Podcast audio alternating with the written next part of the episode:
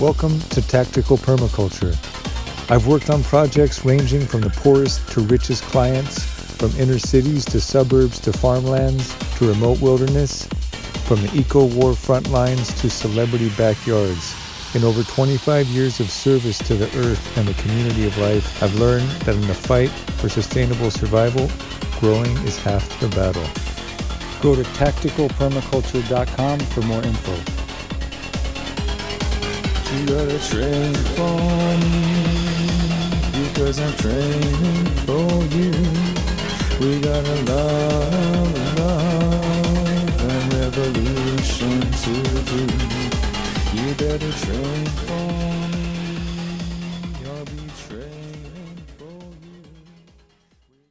Episode 28 Making Peace with Natural Death A Hard Lesson in Hyponatremia, originally published August 5th, 2022.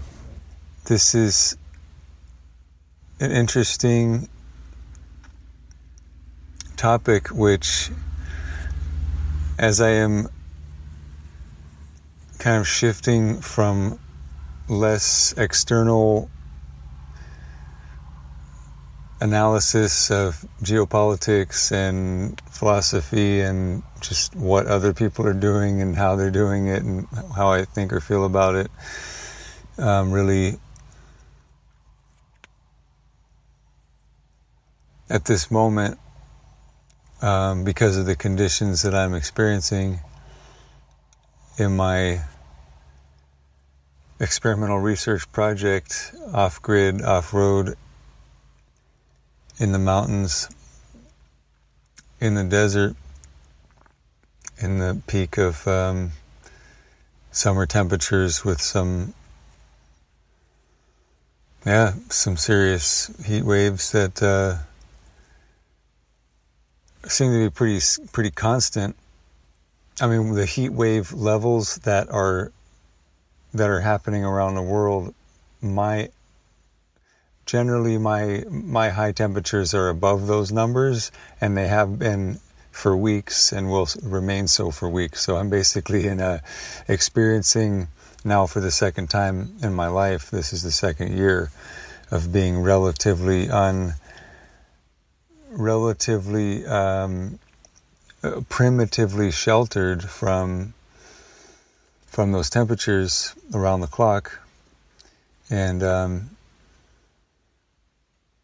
and hacking the the survival skills to to stay alive and to adapt and to learn how how to cope with some of the extremes and it's a scary process because if encountering conditions that that uh, that you never encountered before doing it alone relying on your medical survival reference manuals and and training and whatnot up to this point, um, you can only hope for the best. So, and and really, uh, it's been a path of of just extremely minimizing risk as much as possible, minimizing exposure to direct sunlight, and and then working on these different um, MacGyver type science experiment hacks to stay to, to stay buffered from the extreme heat enough to where the the body does its magic to maintain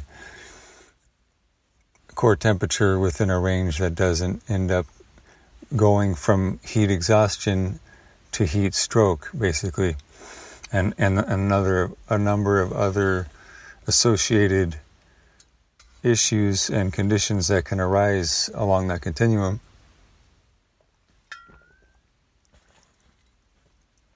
So I would say what I learned last year and what I'm experiencing again this year is that basically from somewhere around mid June to late August ish, it's pretty much chronic 24 7 unavoidable around the clock heat exhaustion symptoms that have to be constantly mitigated.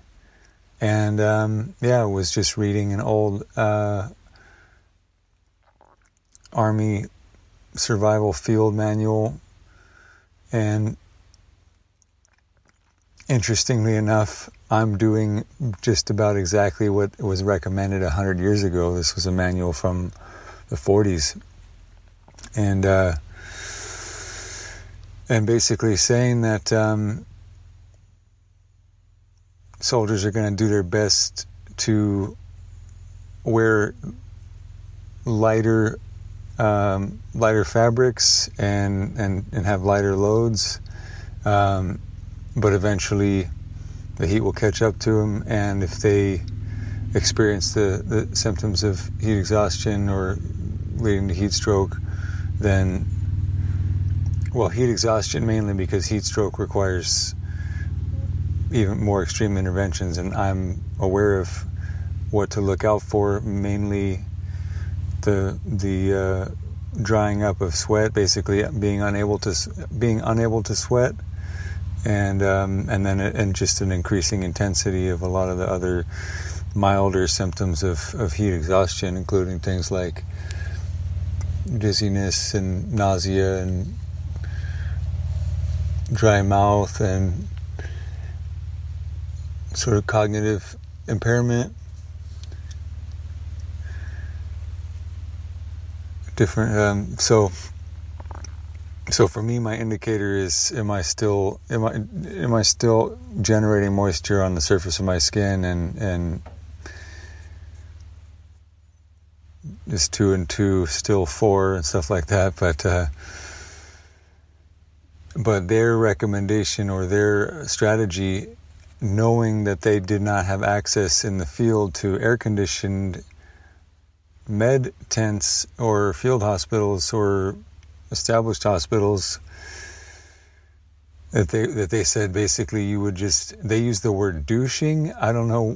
That's interesting. It must be a different term, time of the use of the term, but basically it seemed like the context was dousing, basically dousing, taking off uh, taking off their clothes, dousing them with water, and then fanning them, preferably with an electric fan. So basically, they described my entire my entire lifestyle. However, I, I douse myself with water in in a controlled manner with spray bottles and, and damp cloths and whatnot. And um, and of course, of course, that that was the first the first uh, element of that strategy was being is put them in the shade, take up their clothes, douse them with water, hit them with the electric fan, and uh, and I'm like, okay, well, that's what they did to stay alive in the field a hundred over a hundred years ago, or almost a hundred years ago. And there were no other options, and that was the only way that they would that they would it put into a into a survival medical survival manual for for extreme extreme weather condition survival and um, in operations. So yeah, it's it's I guess something that you wouldn't you would intuit if you had the water to spare. A lot of times, hikers and whatnot, you know, stranded, no water anywhere. That's a much more dangerous situation, and and and myself, I don't see myself as like a, a very bold, remote, hiking sort of um, adventurer where I want to be in a situation where I'm I'm far away from my supplies, um, or far away from from an, an organization that's going to deliver supplies to wherever they're needed to whoever is in the field, even if they're on a singleton mission, as it were. But in my situation, this is uh, remote, off-grid, off off-road homesteading solo, and um, outside of the golden hour of uh, of of access to to emergency medical care on the outside world. So, yeah, it just means being being very reserved and trying to trying to moderate behavior according to the extremes. And um, unfortunately, yeah, despite all my best efforts and the cumulative knowledge that I have built up, it's like everything that you have learned about the extreme conditions is applicable for strategies to mitigate those extreme conditions, and those strategies work until they don't. And what you know about your your limits and your reaction and and, and ability to adjust to things, it, it, it's it's useful and it works until it doesn't, and it's just uh, it's just a, a, very magical, miraculous process that uh, there's so many almost infinite processes of, of physiological intelligence and, and adaptation that are happening at all times in the body, just under normal temperatures, under normal conditions of of hydration and um, nutrition and stress and rest and whatnot. So when those when all of those factors are thrown off um, in in extreme conditions of climate, then yeah, you're you're uh, without a without being in a controlled experiment in a hospital with all kinds of equipment and all kinds of doctors doing all kinds of tests all the time. And I've been in those medical studies where that is the, that is the exact setup of like trying to isolate and monitor and control and and record every fluctuation of every baseline that they that they took from you before you took a study drug or whatever the, that's that I, am I'm, I'm able to contrast that level of of of being monitored to to the total opposite um, or to where I'm I'm up to doing it myself. So in the absence of um, a lot of high tech equipment, it's more about the the organic kind of in, in indicators and just trying to maintain a large buffer between exposures and extremes and whatnot. And so the really the best indicator for myself and of course none of this is medical or legal advice for anybody else but this is just me being honest about this ex- this exploration because um, the research I'm doing now that I'm documenting is going to serve me uh, throughout the rest of my life as I as I continue to venture into more and more phases of deeper and deeper independence from the powers that be, the the man, uh, the systems of support, the global uh, food supply of uh, supply chain, and to become more and more immersed in a in a, a self-made uh, ecological balance, ecological abundance, and I've said before, right now at this phase, I'm still I'm still within range of of cell contact and internet access, so I'm still like weaning off or I'm still far from being fully weaned off from the system if I want to if I want to be so daring and bold as to say yeah I've spent a year off grid off road off off grid, off road, and offline and out of comms range. That I have not done yet. And there are a lot of people who have been doing it forever. There's a lot of people who have been doing it for decades, for generations. A lot of people who have been doing it ahead of me. And um, maybe alone, maybe with the community, maybe with the family. And uh, yeah, I'm, so I'm still feeling like I'm in I'm in a very remedial stage of of of going to those extremes um, where I can, if I'm experiencing something weird medically, I can go through a decision tree about how I want to react, and ultimately it it would be it would be a, a last resort, and it, and it, it, obviously, for many reasons, it's a last resort. Uh, but but it's not impos- It's not implausible that I would be able to, um, assuming I can access a means of communication, that I could signal for an emergency um, medical evacuation. But obviously, for reasons of finances and, and pride and, and, and just not wanting to burden the system with my dumbass making rookie mistakes in in desert survival and whatnot. Um, I want to try to tough it out as much as I can. But interestingly enough,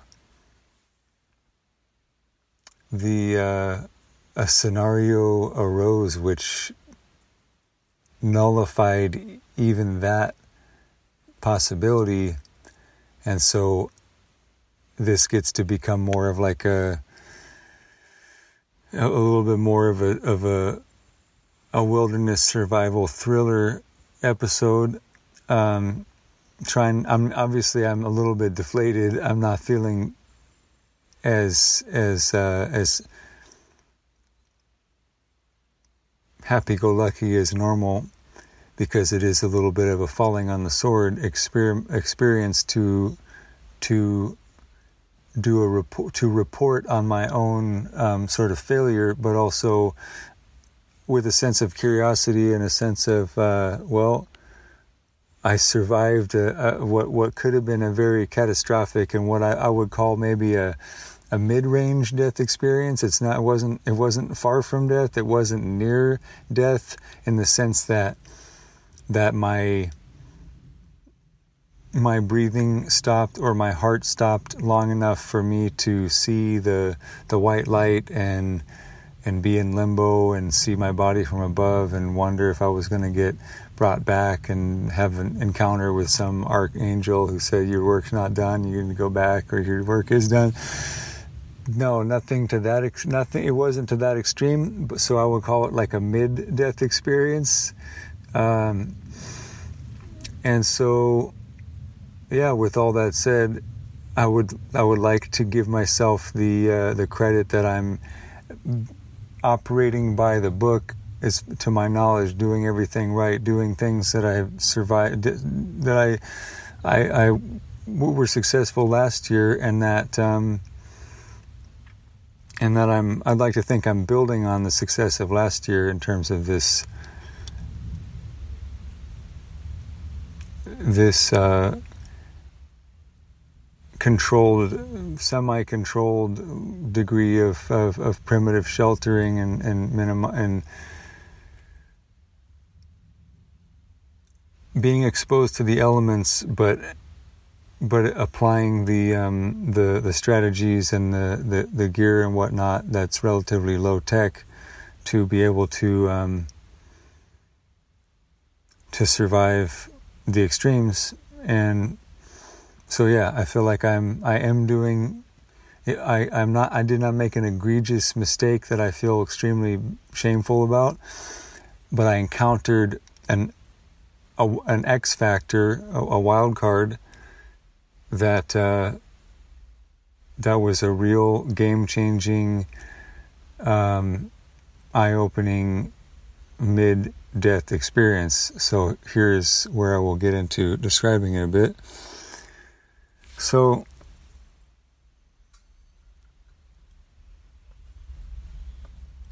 how do I? Um, yeah, I'm gonna try. I'm gonna try to just lay out the lay out the facts without without sidebarring on the um, hypotheses and and and and comments on them.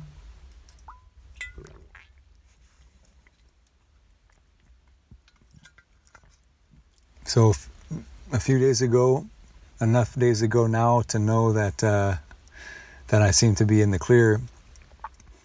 I woke up, and as I have been, waking up strangely almost every hour on the hour, save a few hours or a couple few hours, waking up and being experiencing the effect of the body uh, opening the dilating the capillaries of the extremities and feels like a lot on the face. So waking up with a really hot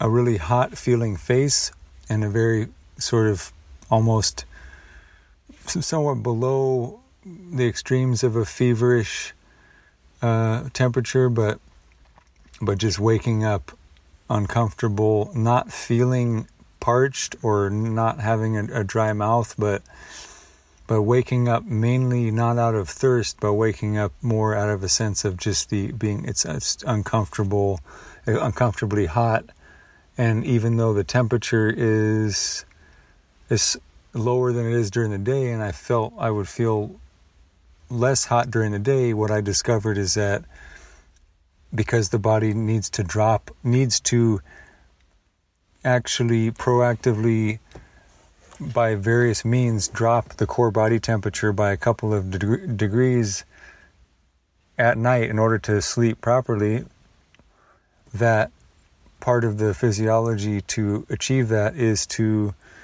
is to dilate um, capillaries on the surface of the skin in various places as a way to use that um, to to release heat from the blood by allowing it to be more more freely dissolved um, closer to the surface of the skin. So so that is like a cycle that's happening apparently for me about every hour throughout the early morning hours of the night, waking up to a to a face that is um, that's that's uncomfortably hot, and then taking drinks of water and a few drinks of water, and then spraying down my my head, my very uh, short hair now, spraying down the head, spraying down the face, um, letting that drip down onto a, a, towel over my pillow, and then that that dampness um, on on the the towel creates a nice a nice um, coolness around my head and neck, and I'm also wrapping a, a, a dampened length of uh, of sheet around my around my neck to keep the blood cool through those high circulation points.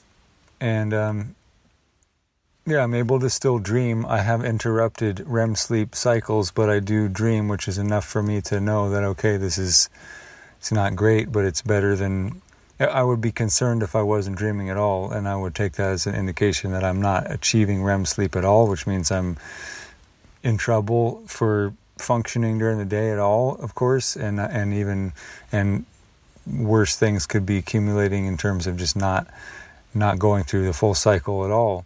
But I'm dreaming between every wake up cycle, which is good. And uh, and it's it's less miserable than last year because I'm building in more of this, having more water supply than I did last year. I'm able to apply more water and not be so scarce with it. So, um, and I'll, obviously that means I'm able to. The, I guess the cooler I keep, the cooler I'm able to keep the the blood through these means, um, the less water and therefore electrolytes I'm going to lose through sweating out my sweating it out from the inside out. So if I can continue to apply water on the surface and drink water, then I don't risk flushing out all my electrolytes. So with that sort of um, strategy working well and consistently and, and actually feeling when yeah during the during the cooler hours of the morning when i when i wake up and i get up before dawn and then i have a i literally have a few hours before it gets uncomfortably hot again. And in that time i can take that wrap off the neck and i can just basically relax fully and, and just feel feel very um, grateful that there is a, a, release, a relief from the extreme temperatures, and just have a little breakfast and some tea and and relax and listen to pods and meditate and do a little bit of shamanic drumming and whatnot and just um, not moving around a lot, but then obviously getting up, watering the garden, and doing whatever tasks I need to, getting lunch ready and, and whatnot. But just very, very Tai Chi paced movements uh, with everything. And, uh, no, and generally feeling dis- that while there is a little bit of just exhaustion, I mean, more like quite a bit of exhaustion. Like if we wake up in the morning and you feel like you were you were breaking concrete for eight hours, and you just got off work. That's that's how I feel after I sleep and wake up. So it's pretty much like going from mildly exhausted or for feeling like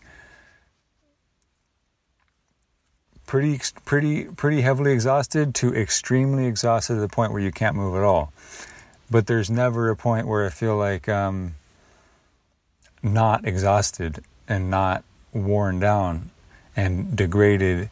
If I have not felt degraded in cognitive capacity, but I have felt on a continuum of de- degradation of of, uh, of, of energy and and not quite motor skills to where I'm walking funny and worrying about balance, but that's would be the scariest thing because I've said many times and it's no joke that if I if I were to dare to move around anywhere near when the sun was about to come out or be out high in the sky and I were to have a, a, a fainting spell or a degradation of motor skills to where I, I trip and fall.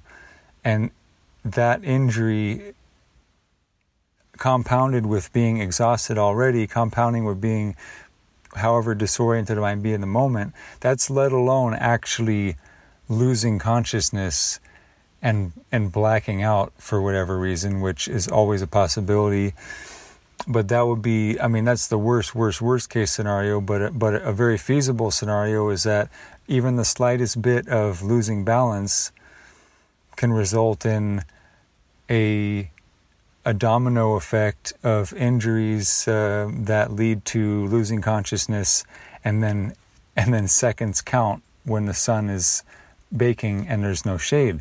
So all these variables it's a matter of sneaking around the sun and sneaking around the, the, the peak temperatures and and just trying to be hyper aware of my so it's like very much a martial arts sort of tai chi like walking on a log in in the lake kind of a thing standing on the it's like yeah main, being hyper aware of of every element of balance and just making every movement extremely slow um, and deliberate and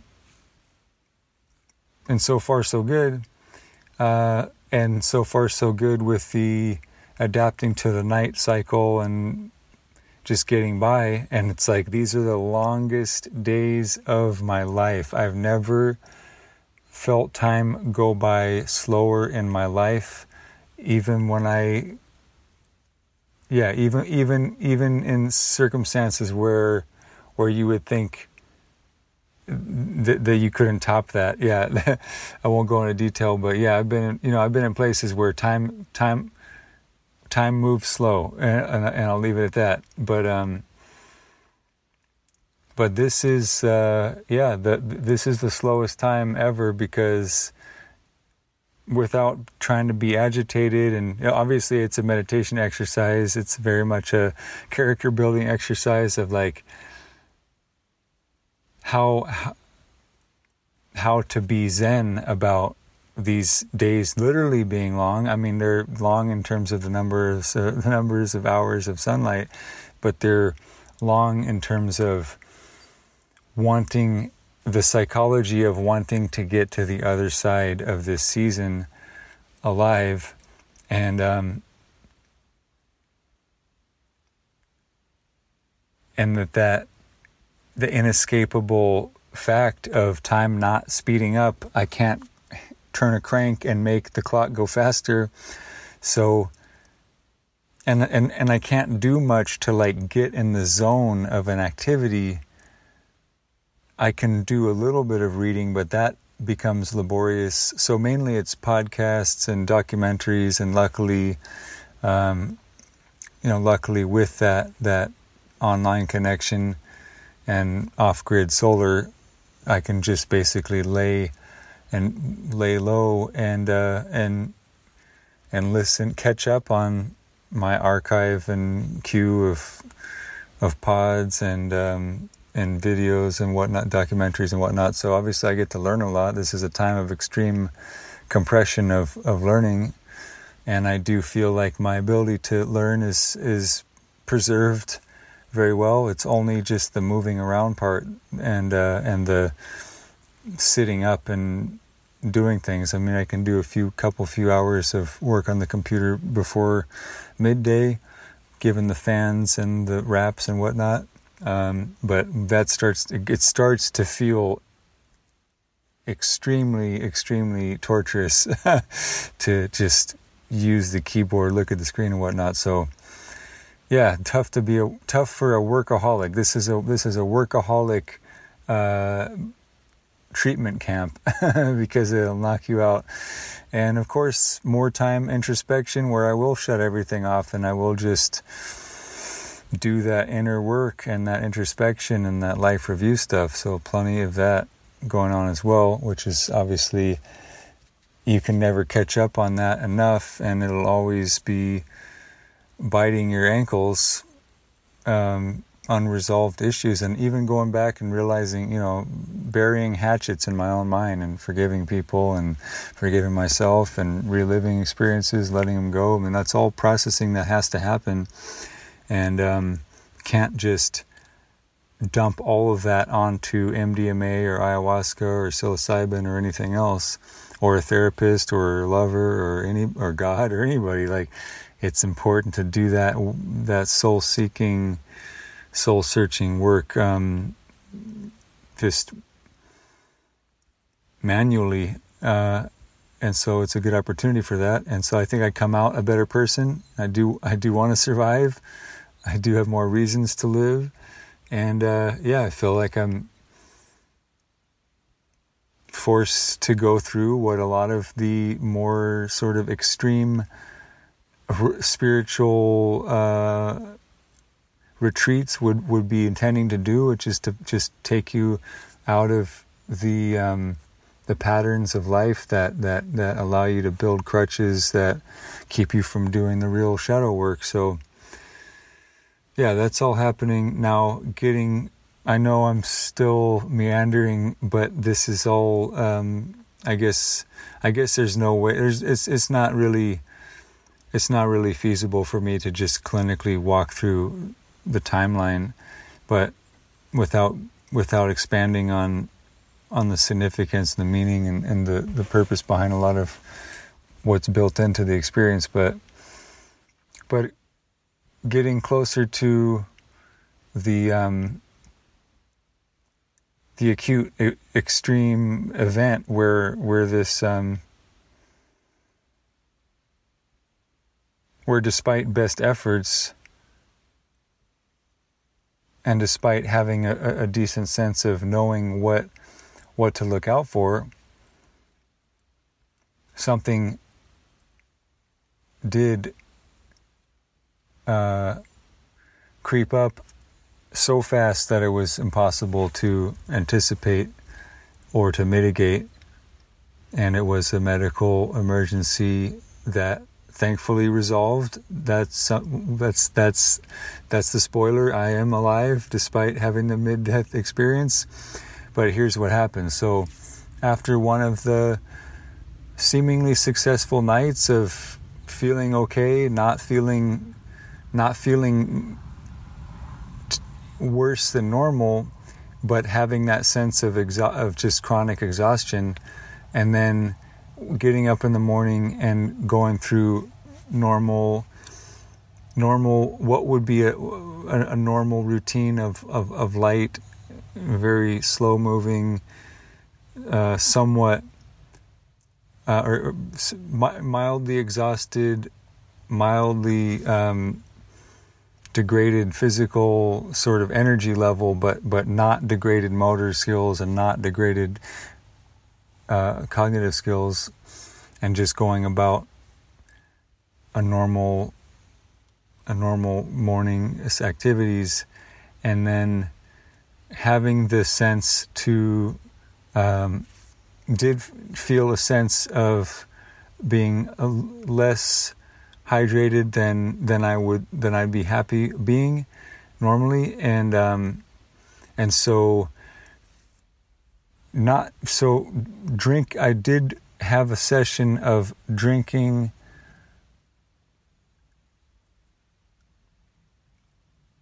Not a tiny bit, but a little bit more water in a shorter in a little bit shorter period of time than than normal and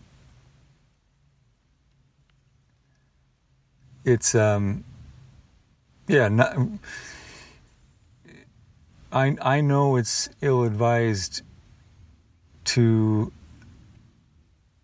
I mean every it, it's ill advised to overeat it's ill advised to over drink anything it's ill advised to overdo anything at any time even if you're really hungry even if you're really thirsty.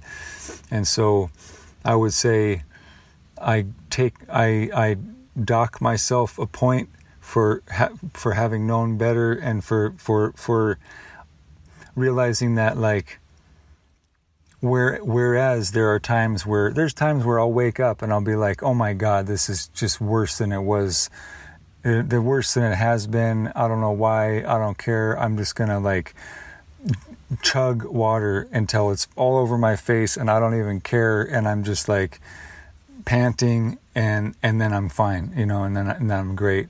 So that so to me, that's not that. I had not um, had any issues with doing that. In fact, I would feel like, okay, that's um, it was pretty routine for me for me to do that for me to just get to a point to be like I don't care anytime during the day or night if I feel like you know uh, I, w- I basically I was not holding myself to a very very strict um, sort of cadence of drinking water and and being very strict about about limiting the amount per per drinking session to a very relatively small amount.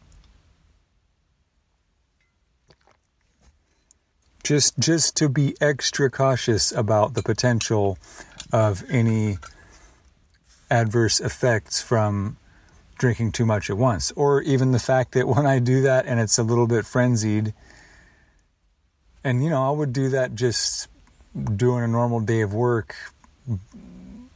in the city or whatever just it, like it, it's not out of character for for me to to chug half of half of my water bottle at once and then fill it up and and then be sipping off of it for a few hours. And then you know let's say after exertion after digging a ditch I'm to pound it you know and, and and just no problem. And I'm just back to good. And sure I lost a little bit on my shirt but uh, but but I would never I have never ever ever ever ever ever in my life had any problems even after even working in extreme heat and doing very very exhaustive labor ever had a problem with chugging water after losing a bunch of water sweating out a bunch of water on the job and and and feeling um, that I need to pound water. And uh, yeah so having never had a problem with that before I wouldn't just I wouldn't assume that it was just that it would ever be a problem um, under these circumstances but the difference is the difference between any other time I had done that before and the situation I'm in now is that now there is a chronic grinding 24/7 cumulative unrelenting sweating out even if it's mitigated by other factors I am constantly sweating out I'm urinating less. Uh, obviously, so the so there's there's concentrations of toxins, there's leaching of electrolytes, there's uh, all of the effects of just mild chronic suboptimal balances of fluids and and so just to keep that maintained and to not push it by not exerting myself um, yeah it's already in the red. It's already in the danger zone. And so so for me just to be like oh i feel okay. I can do the morning and get back to hiding out and laying low and just being on maintenance um, what what is what's difficult to to to to gauge and what creeps up is like if you're already in the red how much is there a red within the red? You know how do you perceive that red within the red? So that's the nuance that uh, I would not have now now knowing better. So what I so having having made that mistake of like being in the mild red and then going into the into the extreme red happened instantaneously despite everything sort of feeling okay and that was that have, having that little bit of um, of uh, of pounding that water um, it wasn't it wasn't for it wasn't that fast it wasn't that much but it was just enough under the conditions to cause an acute reaction, which I had never experienced before. And so here it goes.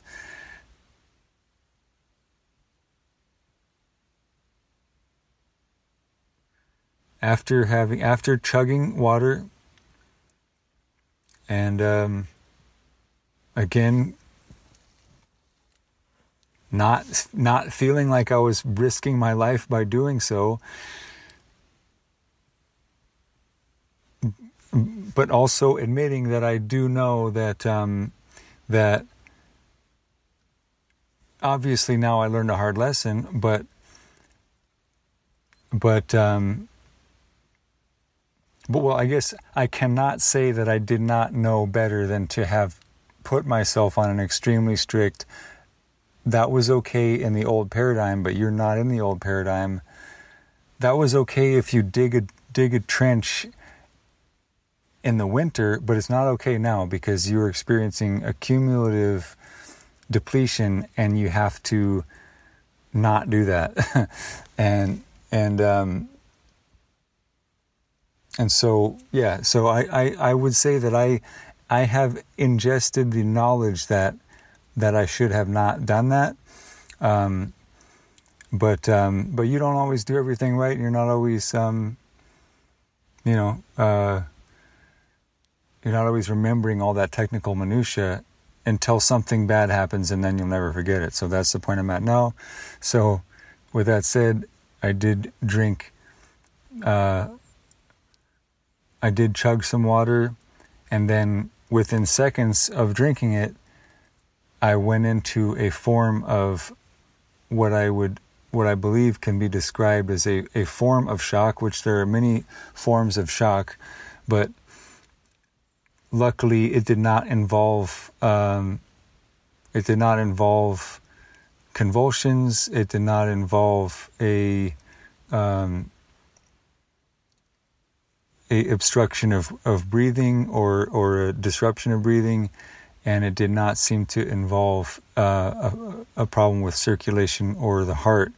But what it was it was a form of um, I, I, I, don't know if you, this would be a, a, a, textbook form of shock. There are a variety and i just studied them in the emt training uh, video series. And so i don't believe this would be um, this this would be sort of akin to a type of shock where where basically for if if i want to not be held to that term, I would say a a major acute um, involuntary autonomic physiological reaction to a to a condition an acute onset of a condition and what that So yeah, that that would probably be the best way to say it. And and actually the the mm, I'll get to what I discovered that how I would diagnose it and how I identify it. I'll get to that in a bit. But to explain what I experienced without knowing what was happening and without knowing immediately how to categorize it or how to basically just living through it was that what occurred was a an immediate extreme cramping and now I realize that that term is is deceptive because it seems milder than it really is. And what what what cramping as a as a response to an, an electrolyte imbalance what that looks like which I did not I was not trained to um, yeah I've never I've never treated anyone with acute um, electrolyte imbalanced induced cramping of of muscles and um, I've never responded to myself or anyone in that situation. I've never seen that physiological reaction um, now and so when I've read about cramping and when I think about one of the first things that came to my mind was like a flashback from the from the movie Platoon where Charlie Sheen is is uh, is restrained from drinking too much water by his by the platoon he's marching with his uh, the fellow soldiers because they they say they don't want him cramping up. And obviously they would know and they've got to survive and do a mission and, and march and it's life and death life or death but uh, but yeah that immediately so that was that was if i had to put anybody in a cinematic moment that would be the me as the fucking new guy the fng with the platoon who doesn't know better than not to just be sipping that canteen because a, a cramp isn't just a mild sort of discomfort. A cramp can be debilitating, literally debilitating, and actually, hopefully, not more than temporarily, but temporarily paralyzing for whatever limbs or extremities or muscle groups are affected. So, yeah, I did not have myself a, a, an imprint of like, oh, I know what happened. I drank too much water. They like just like they told him not to do in platoon. Now I'm gonna hit the deck. I'm gonna suffer.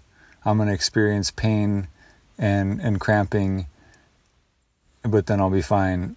I just need it'll. It, I just needs to wear off and sort itself out, and I just need to drink only drink more regularly and drink in smaller amounts and and move on.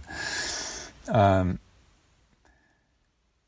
no, this was so extreme. I did not know what to make of it, and I did not immediately associate it even with the drinking of too much water. I, I felt like um, it was so extreme and so out of nowhere uh, and so totalizing. So it, it basically it was my fists to my elbows and, and and and up to my shoulders on both sides, clamping down so that my my fists were completely immovable. I lost all sensation. I had no. I basically was was numb and paralyzed. I mean paralyzed is probably the wrong word because there are there is an electrical signal going to um, it's just it's just stuck in a, in a clamped um, in a clamped position uh, but I cannot feel it. So feel basically I have these these um, maximum muscular tension uh, fists and arms clenched on on both sides like I'm doing like I'm hanging on a pull-up bar basically but I'm not and there's no pull-up bar and my legs uh, below the knees cramp up, the calves, and the feet. I, I did the feet didn't seem to curl backwards, um, but they, but it, but there was clenching and mainly the calves, and then I'm basically yeah stuck in that position, and I can only barely move my torso and my pelvis and my neck and head. My face feels uh, numb and and tense and flushed. Um, and I'm realizing that, like, okay, the first response in my mind is that, okay, I'm having some. What, what, my, first response is that this is like tetanus. This is a this is a te- because I have seen, I have seen uh, illustrations of the tetanus clenching reaction that is totalizing and basically the whole body can snap and i'm just thinking yeah this that was the image that flashed in my mind the, the platoon image came later the first image was like this is something the only reference point i have in in my consciousness and my consciousness felt like it was fully present.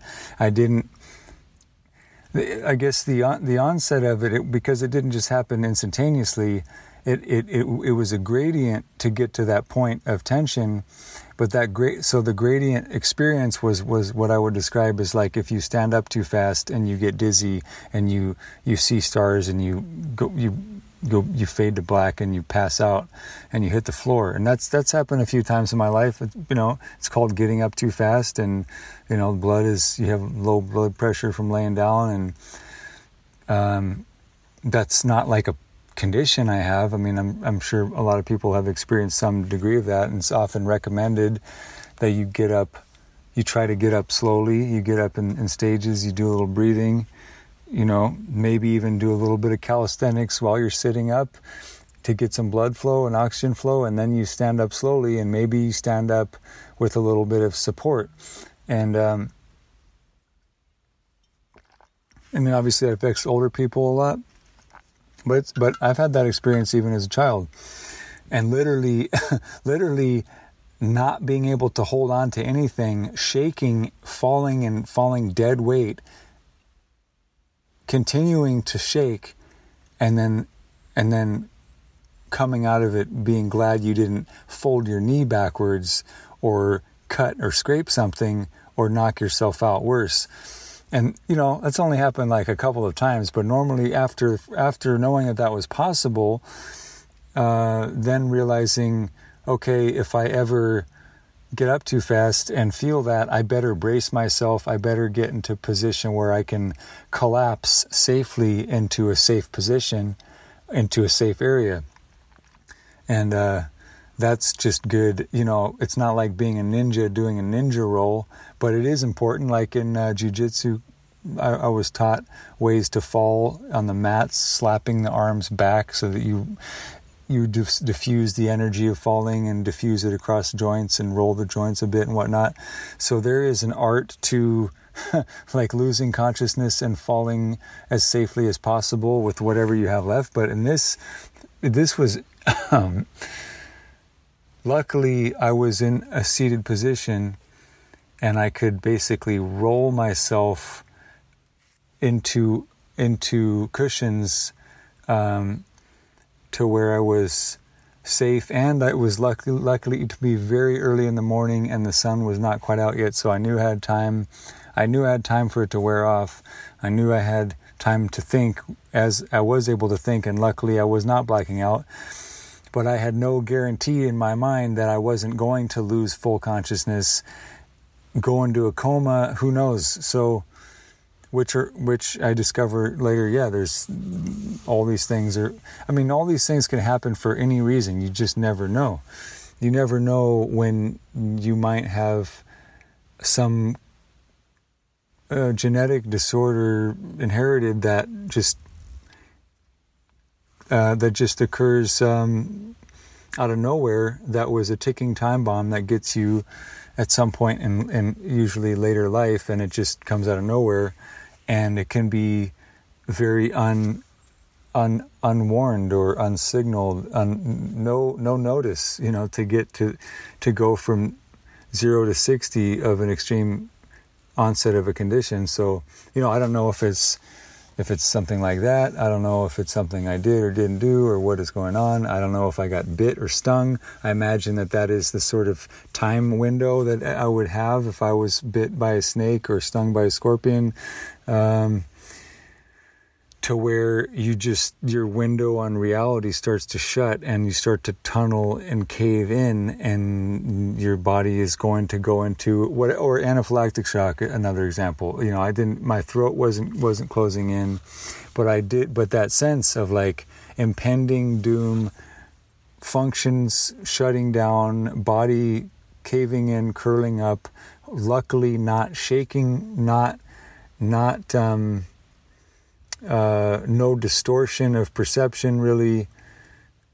And uh, and so yeah I was left in this little I was I was left able to consciously control my breath able to think and just with the, with that with those devices left to me with those faculties intact to just navigate this sensation of being numb in the legs and arms clamped down more with more strength than I've ever experienced before, and having having to um, first and foremost carefully roll into a safer position that I could not fall from, and uh, and then from that point of being in a in a a stable, stabilized, semi-stabilized position on a cushion on the on the uh, at a lower a lower point, um, at that point I could start to reverse engineer and use deductive reasoning and say, okay,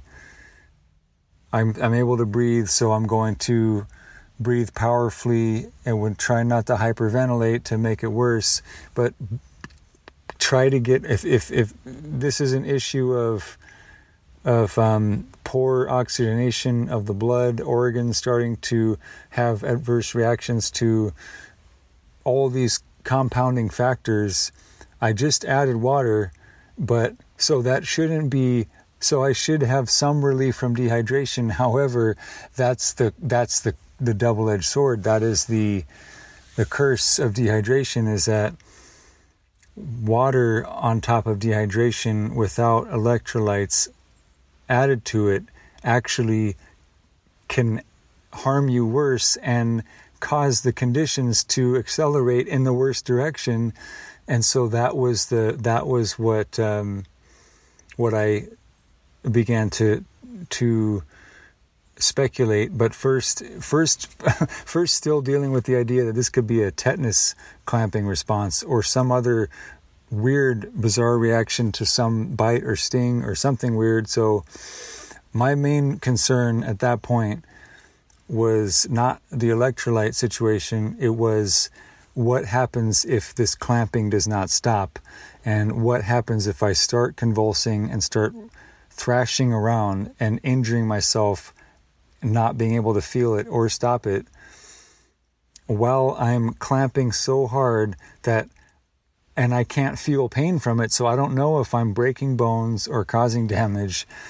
And I can't literally pry do there's nothing I can do to pry to pry my my fists open and uh and it's not getting better it's staying very much like acute and this was for about 10 minutes solid where it did not change at all. And so that was frightening and um, and so the first measure so after getting yeah into reposition the first measure was like okay i want to i want to attempt to uh, extract ex- i want to force my fingers open. I want to open these fists because i don't want that i don't want that tension to continue to where it's going to buckle the knuckles and whatever cause the, the, the types of bone damage that I know is possible, that I did have that come out of the back of my mind. What happens if, you know, you can do skeletal damage, break bones from muscles contracting too tightly, and if they're on some sort of no pun intended, they're on a tear.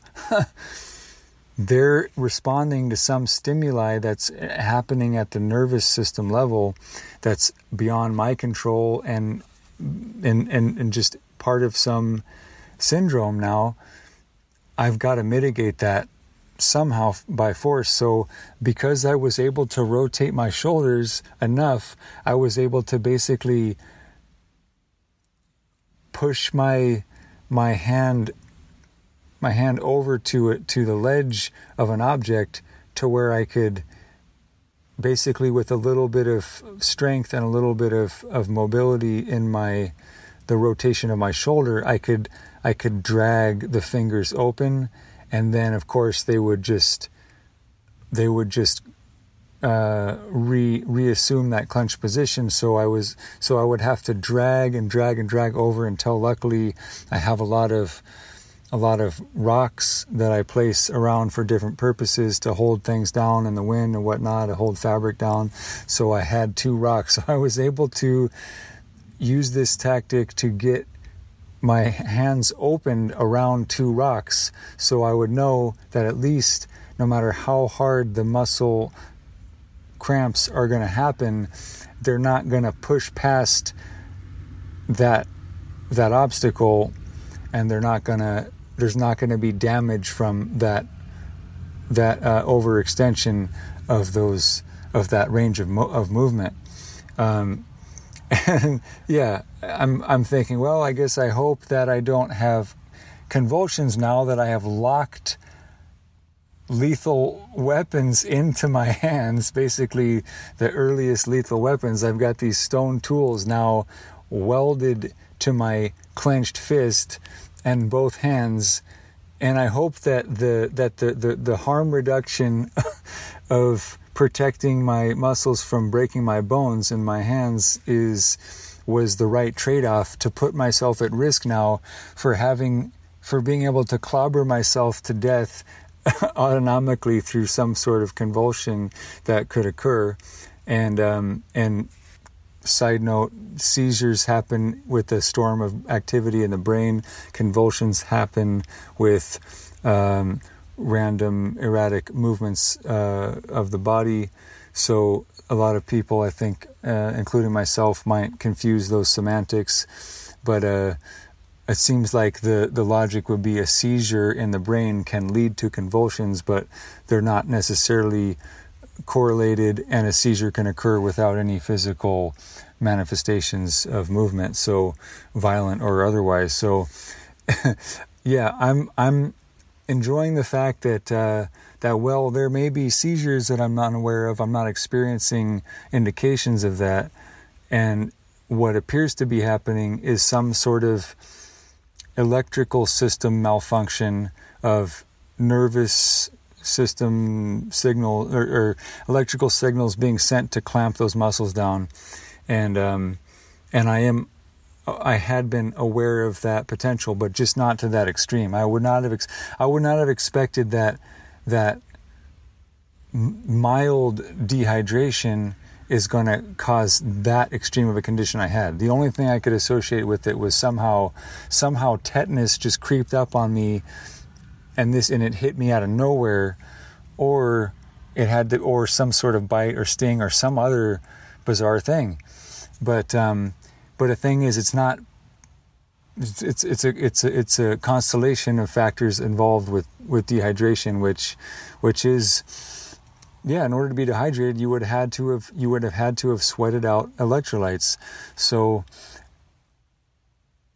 so good news is I keep breathing. I breathe intentionally to maintain as much oxygen and blood flow because I don't want to have what basically the equivalent of hypothermia damage where lack of blood flow if i'm clenching if lactic acid is building up and clenching muscles so hard eventually at some point i figure that can't be good for the tissues to not be getting relaxed and cycled through lactic acid purging and oxygenation so so I'm just trying to breathe, hoping and, and, and doing a little bit of is a little bit of movement, a little bit of trying to get the trying to not let anything clamp up and just keep circular motions going a little bit.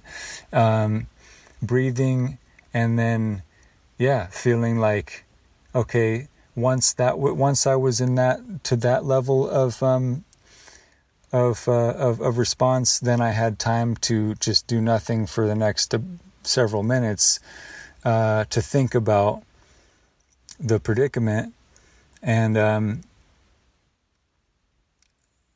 and and just uh, survive through it. So the thoughts. This is where it gets philosophical, but I, I yeah. So I will get into the the the, the philosophical. Um, where where where my mind went and how I processed the the psychology of it and the philosophy of it. And then after after sharing a bit of that, I'll get into reading exactly what I discovered was the was the most probable, given my austere circumstances, uh, diagnosis of the of the problem, and then what I have done since to mitigate that issue and to stave it off. And so far, so good. Knock on bamboo. I haven't approached that and I and I intend not to, um, but I am humbled, and uh, and I am. Um, it, it was a it was a a merit badge to survive it, but also a demerit to have to have um, to have been exposed to it. But the reality is, I'm asking for it at this point. So um, whether whether I think whether I think I'm doing my best or not. The only way, the only way to not be exposed to this is to tap out, be a city slicker, go get a job, get COVID five times a year without sick leave or or or um, or or a, a functioning uh, health system, health insurance system, and be at the mercy of um, the variants of COVID. And to me, so yeah, we'll get into that thought process of like, first thing obviously I'm thinking is, oh my God, if I survive this, I have to tap out. I'm crazy. Everyone knew I was crazy. Everyone said I was crazy. Um, I I was the cavalier. I'm gonna be the the you know the the bold um, survivalist and, and push myself to the extremes. And, you know, I'm not the only one doing this. There are people doing extreme everything out there. And they're sponsored and they're famous and they're, you know, sporty Instagram models, everything. Like, I, I got none of that. I'm just trying to grow some of my own food and, and try to avoid the plagues and, and live in peace and live my own way. And, and uh, leave people alone and be left alone. A pretty humble, extreme survival uh, experience, um, but but I am sharing it with you. But yeah, I'm thinking like, okay, I guess I guess I can't. I guess I'm. This is too foolhardy to try to do this out here alone.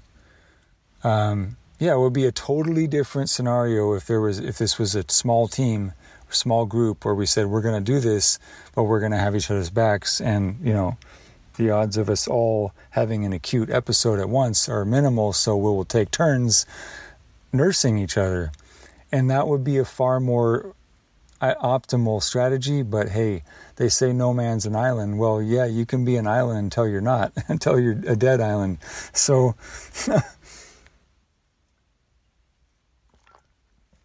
so it's a gamble with my life doing this, but it's a gamble with my life not doing this. so there I am thinking thinking through the economics of no, I can, I'm actually beyond the point of no return. And because of my risk modeling with COVID and more, I choose to gamble with my life and my survival skills in in this circumstance over playing roulette with public health and epidemiology right now. That's my choice, and um, and this was this was the time. This was a moment where that choice became as as night and day as as as as clearly defined as ever because I really am there really is a high stakes gamble it's not it's not I'm not larping desert survival this is desert survival now Cody Lundin would would laugh at me and say no dude you're fucking camping cuz you got all your kit and he would be right so I'm doing desert survival camping sir, Cody Lundin, who I bow down to and respect and and and more than almost anyone on earth. You're right. Um, this is desert survival camping. It is not desert survival in the purest sense of you, your blade, in the desert, and that's it. and uh, so I, I, I, acknowledge that. Um, but yeah, it is. It is. Uh, it's something where the stakes are high, and uh, so I'm laying there and curled up, still clenched up, saying to myself, "I guess this is it. If I survive this, I'm and I'm not horribly damaged. I may survive this, and I may be horribly damaged. I mean, that was the mindset, the thought too. Is that like, I don't have any. I don't have any confidence that I'm going to come out of this experience without partially being paralyzed or without losing some function or without having mechanically injured myself in this process to a point where or what if I start bleeding out and then I bleed out and that is what does it. I mean, you know, I'm sitting there going I don't know how I'm going to make it out of this, but this this has got to be the point where I cut where I throw in the towel. This has got to be the point where I call time out I can't risk this happening again. If I survive this and I don't leave after this immediately and go, that was okay, I it was hey, I tried. I know I tried. I can have that acknowledgement of myself that I tried, but I've got to go back to whatever. I've got to go back to be within range of if there's a medical emergency, someone can, you know, respond um, at least that, whatever it looks like. But well, really, all that could ever be is going back within the matrix, going back within all of the city laws, all of the codes and ordinances, and paying to be a part of every system and being subject to all of the backwash of all of the toxins and all of the pollutants and all of the crazy and all of the risk and all of the corruption and crime and everything I left the city to get away from. So no. And now, in that, and, and that, in that sort of range of thinking, you know, it's like um, I came out here to get away from that. If I die out here before now, theoretically, I I had to believe that I would be okay with it. Now I know that if that is it that that was that that would be it i mean at that point i had i had to go through the process of saying of of of, of not i wasn't going through some neurotic um, stages of grief or reckoning bargaining anger. No it was like you signed up for this. If you die out here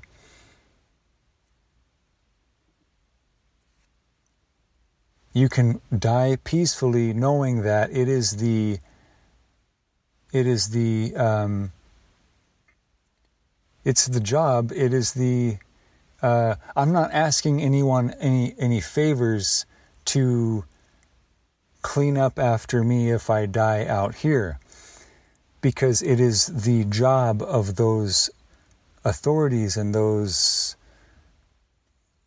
those service providers, it's their job to find people who who who die of whatever of exposure on their homestead in the middle of nowhere in the mountains. That's their job. That's how they find people. That's their job all day, every day. and so it's an interesting thing of like, oh yeah, absolve yourself of feeling like a guilt, guilty about being like a burden. It's like, no, that's the job. The state does that. And sometimes, you know, they miss a spot. Sometimes they don't even know it happens. Sometimes they don't find you for years. No one's complaining. There's no foul play. You're not a missing person. Whatever. Like, that's just rural living. That's how rural living works. I'm not used to that.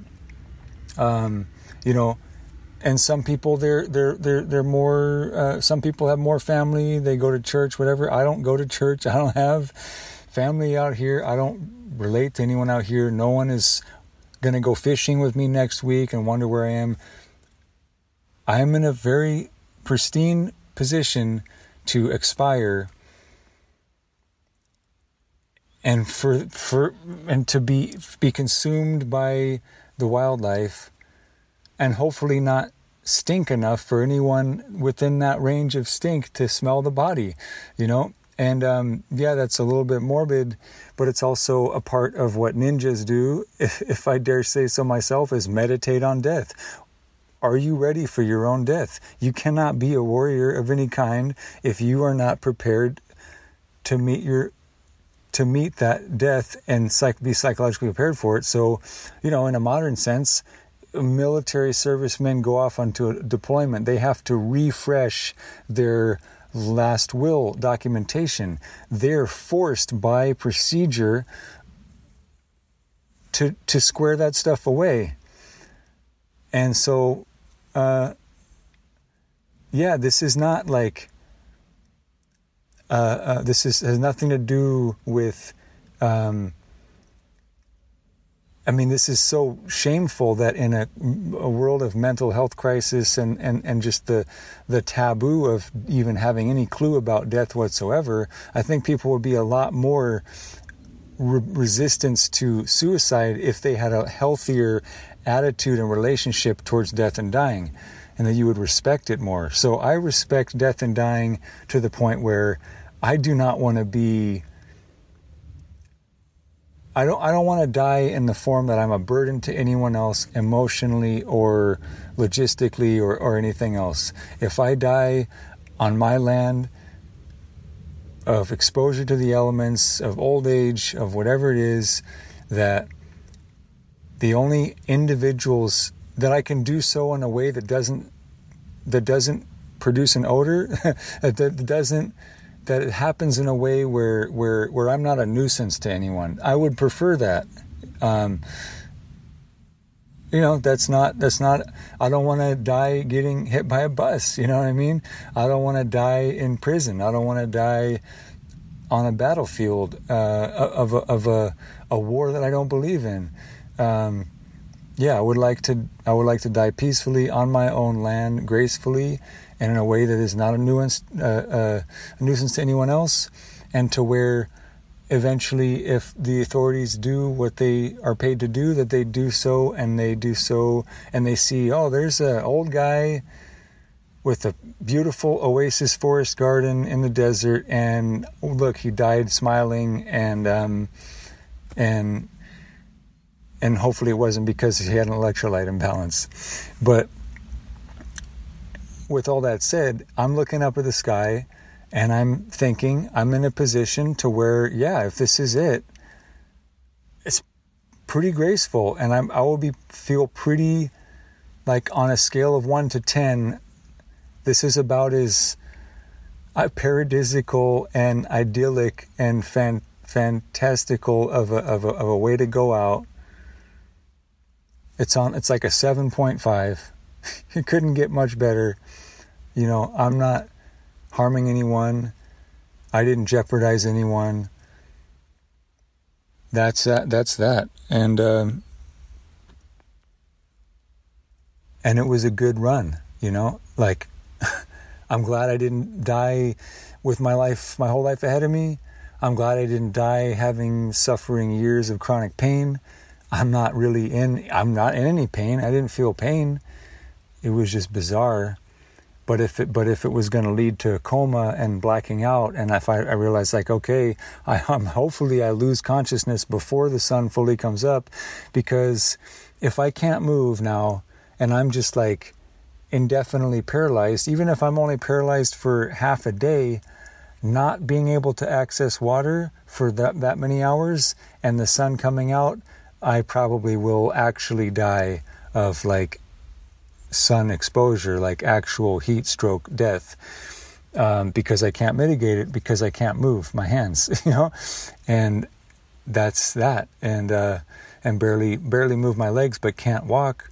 So that's that. That's the philosophy of it. That is the that is me encountering that extreme, and if that's if that's what people are doing, tempting fate with cliff jumping and skydiving and remote extreme whatever this and that and reality TV show this and that like facing that if that's the goal to know yourself after that peak that climax of like it's not a theoretical anymore like this is as close to the because yeah if i i mean the funny thing is it's like yeah if i had not lost the ability to use my hands i could i could blow a survival uh, emergency whistle or i could make a make a emergency phone call or some use some kind of beacon but now i guess what it comes down to is that i would have to have some sort of some sort of um,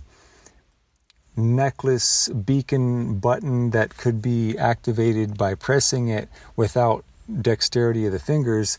And, um, you know, I think some people do have that. That's a service you can pay for to have this sort of like GPS emergency beacon where they're going to send those helicopters out for you no matter where you are in the world. So you better mean it and you better not bump that by accident. But I'm, I'm aware of that existing. Um, I'm not I'm not ready to upgrade to that at this point. and uh, and I yeah uh, that's just the way it is. That's just that is was what it is. It was an edge case of being like, yep, this is perfect storm of not being able to call for help and being in a situation where if this doesn't wear off and I can't start moving again before the sun comes up, I will die today and hopefully I will be blacked out when that happens.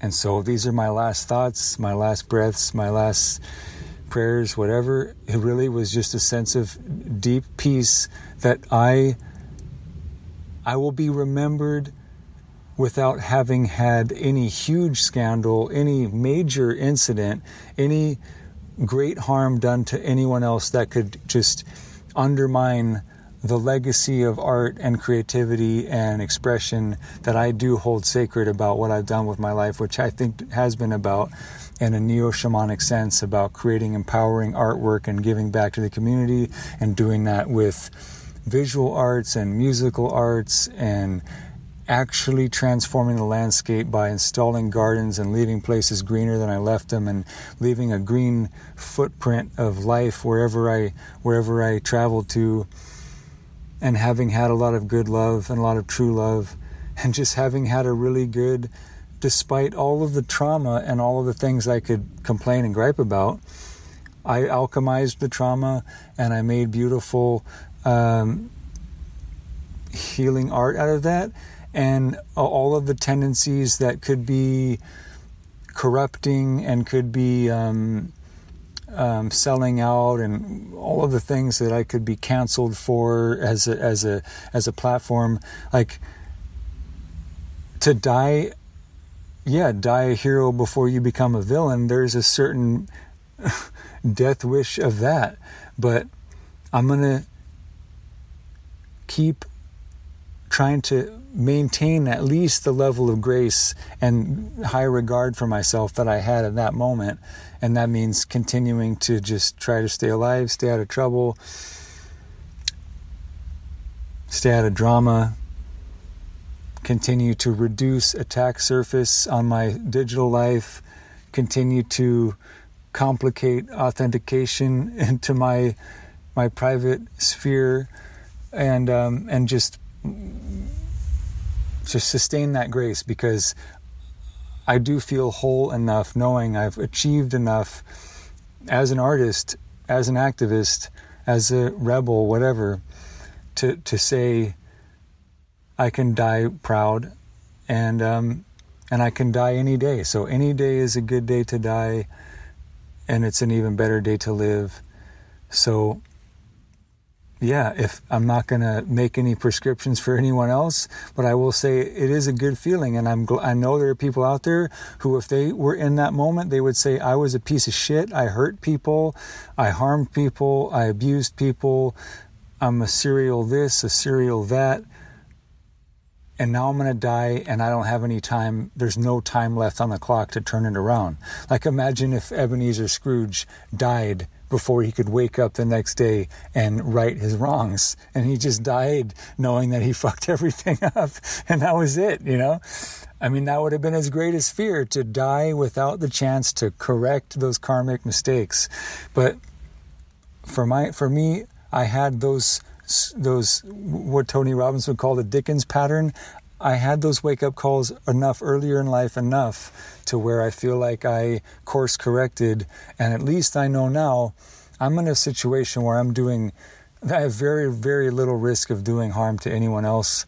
So whatever eggs I broke making omelets along the way, hopefully I didn't step on, step on necks to get ahead in the social climbing, pageantry, fucking prom prom night psychology, social psychology of trying to be somebody that I could that I was able to be somebody to have significance, do it without stepping on necks, without cutting throats to get ahead, and with the harm I did along the way, the eggs that I broke, that I made amends, and that no one despises me that I know of, and a lot of people love me, and a lot of people are at a safe distance to where if I died and they know that Ben was doing his thing and he died out there facing the elements and he was free and he lived his dream and until it caught up to him and so be it. I'm not breaking anyone's heart. I am not going to plunge anyone into extreme um, despair and they can have the same little Lester Burnham grin that I've got just about the absurdity of life, the comedy of life, and the hope that we all savor and cherish the moments of of true love that we that we're um, that we're able to earn.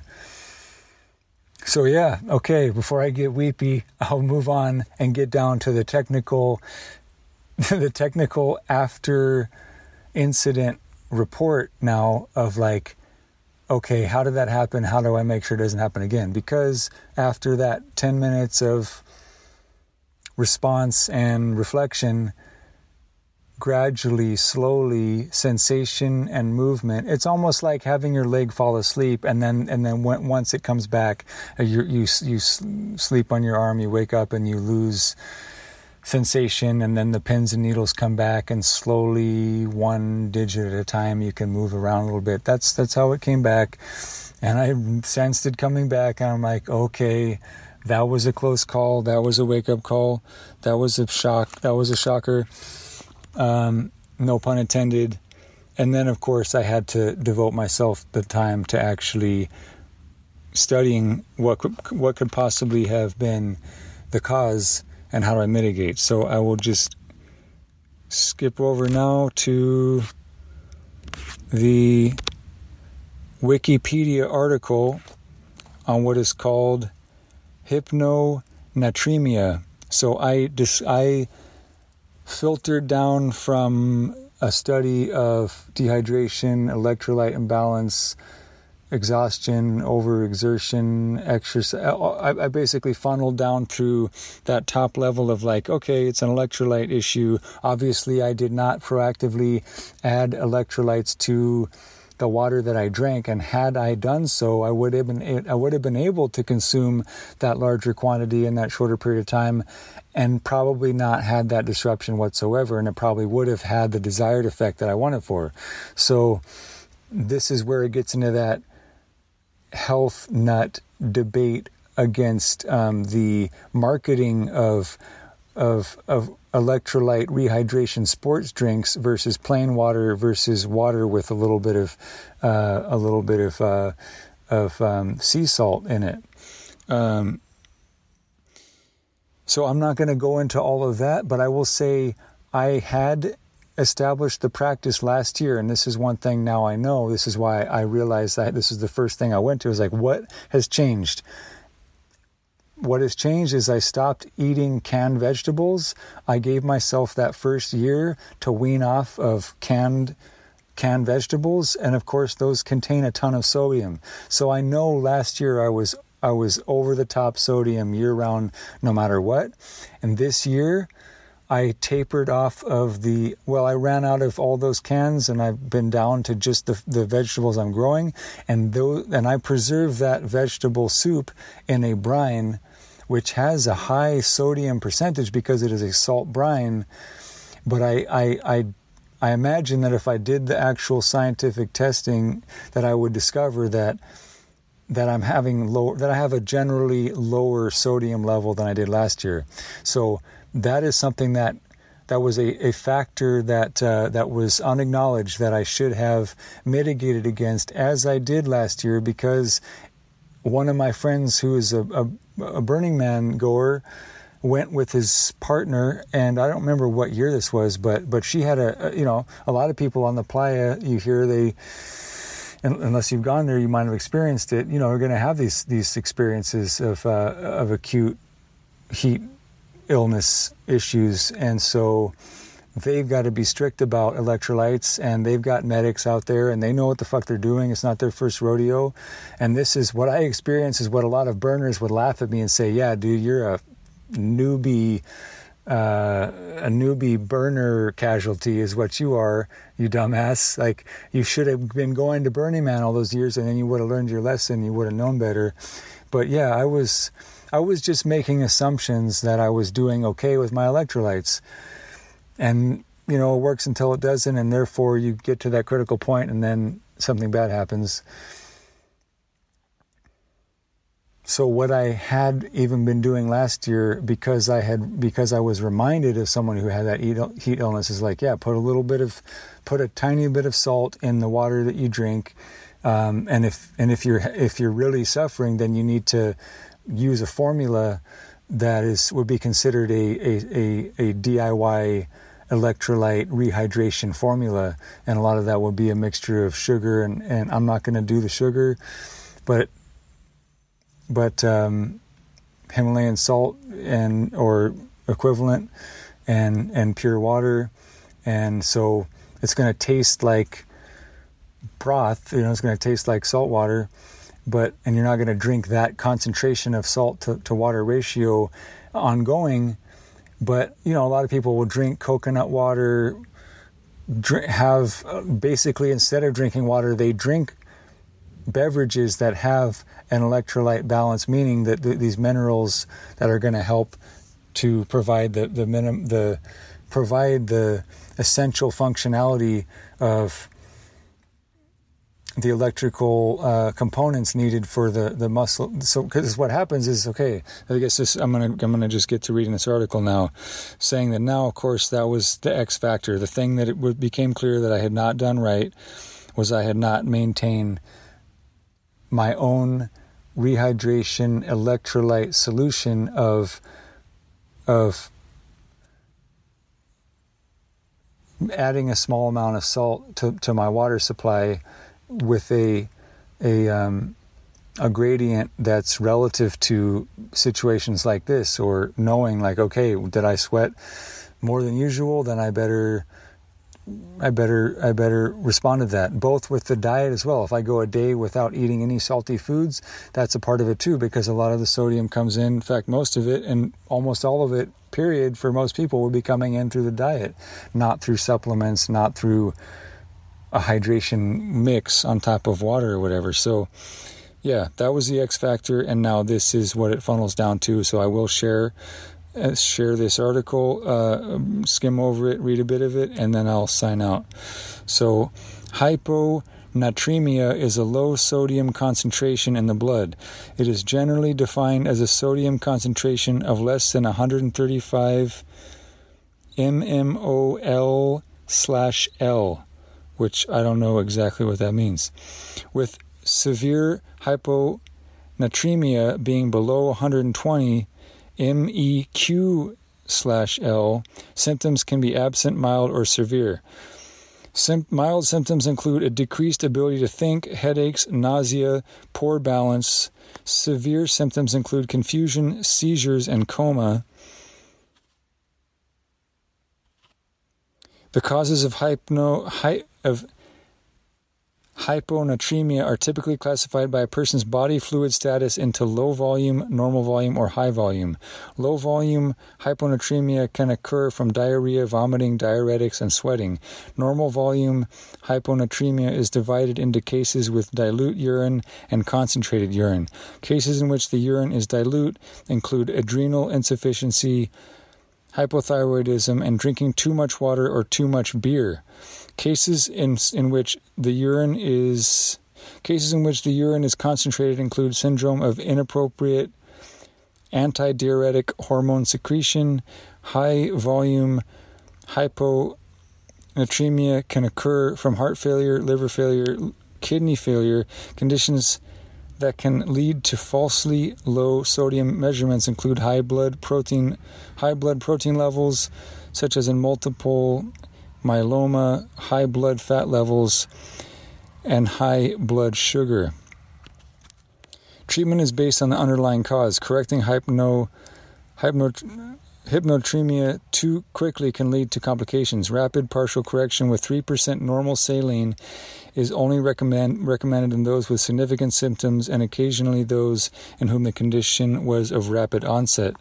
Low volume hypnotremia hypnot I can't get this word right. Hip hyponatremia is typically treated with intravenous normal saline.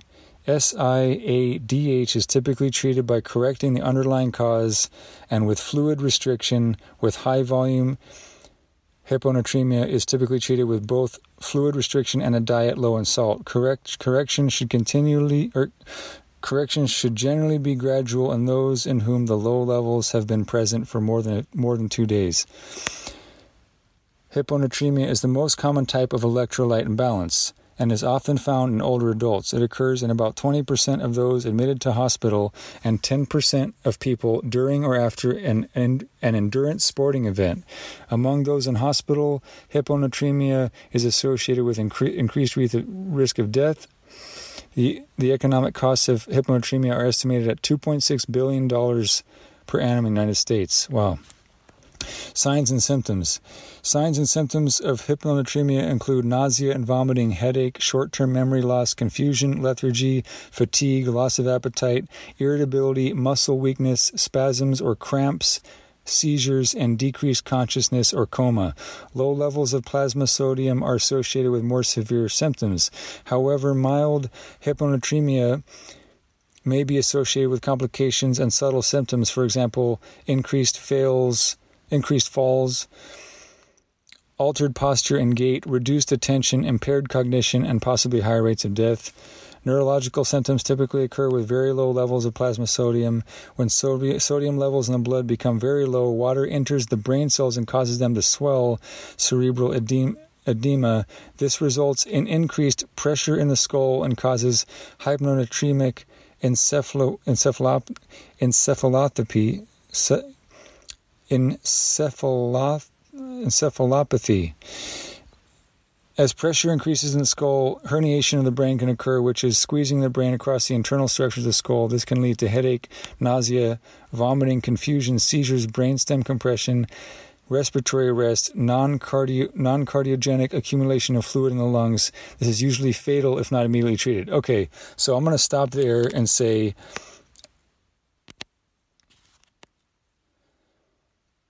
And, st- and say that um, I I pull I was able to to to uh,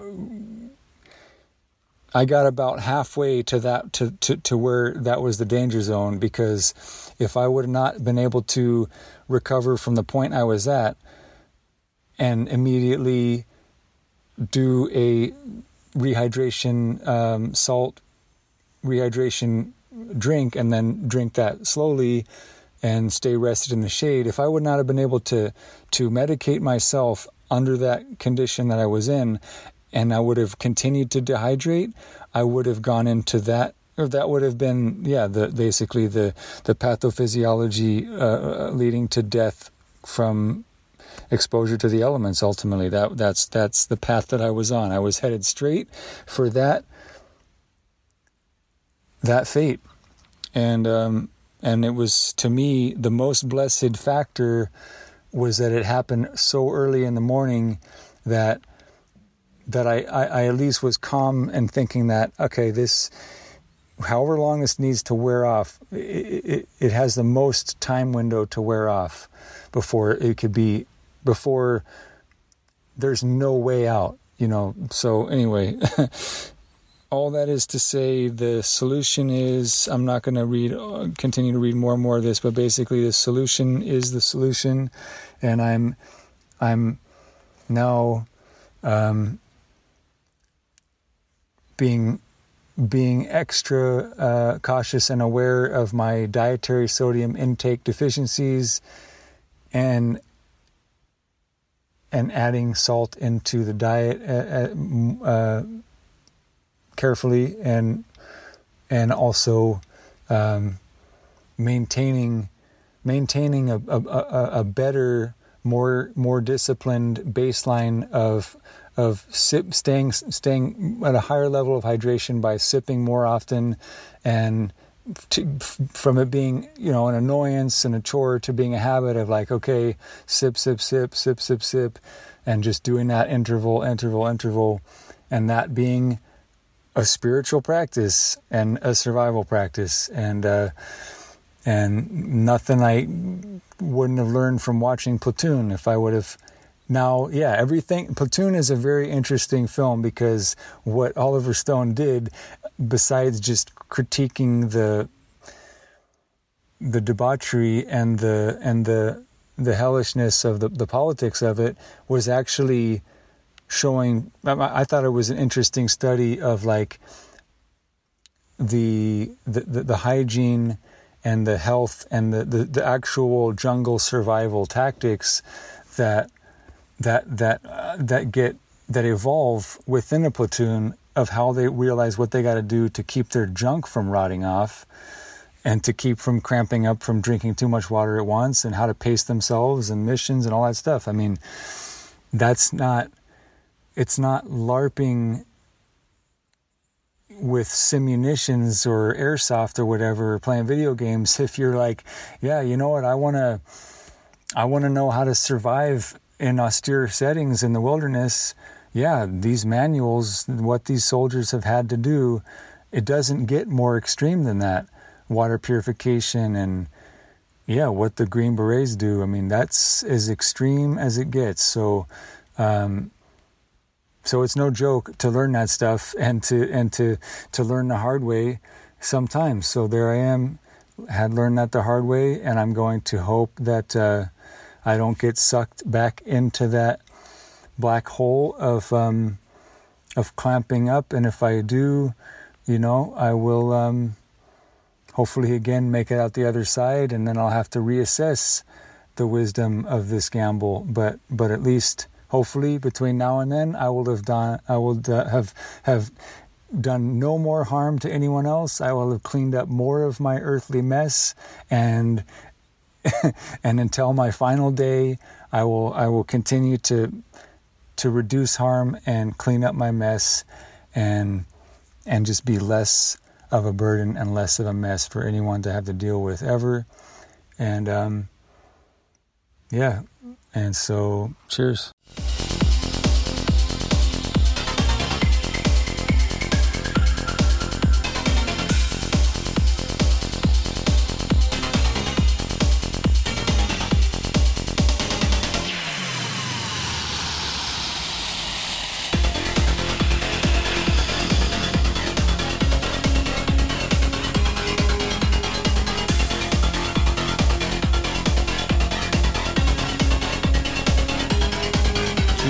gotta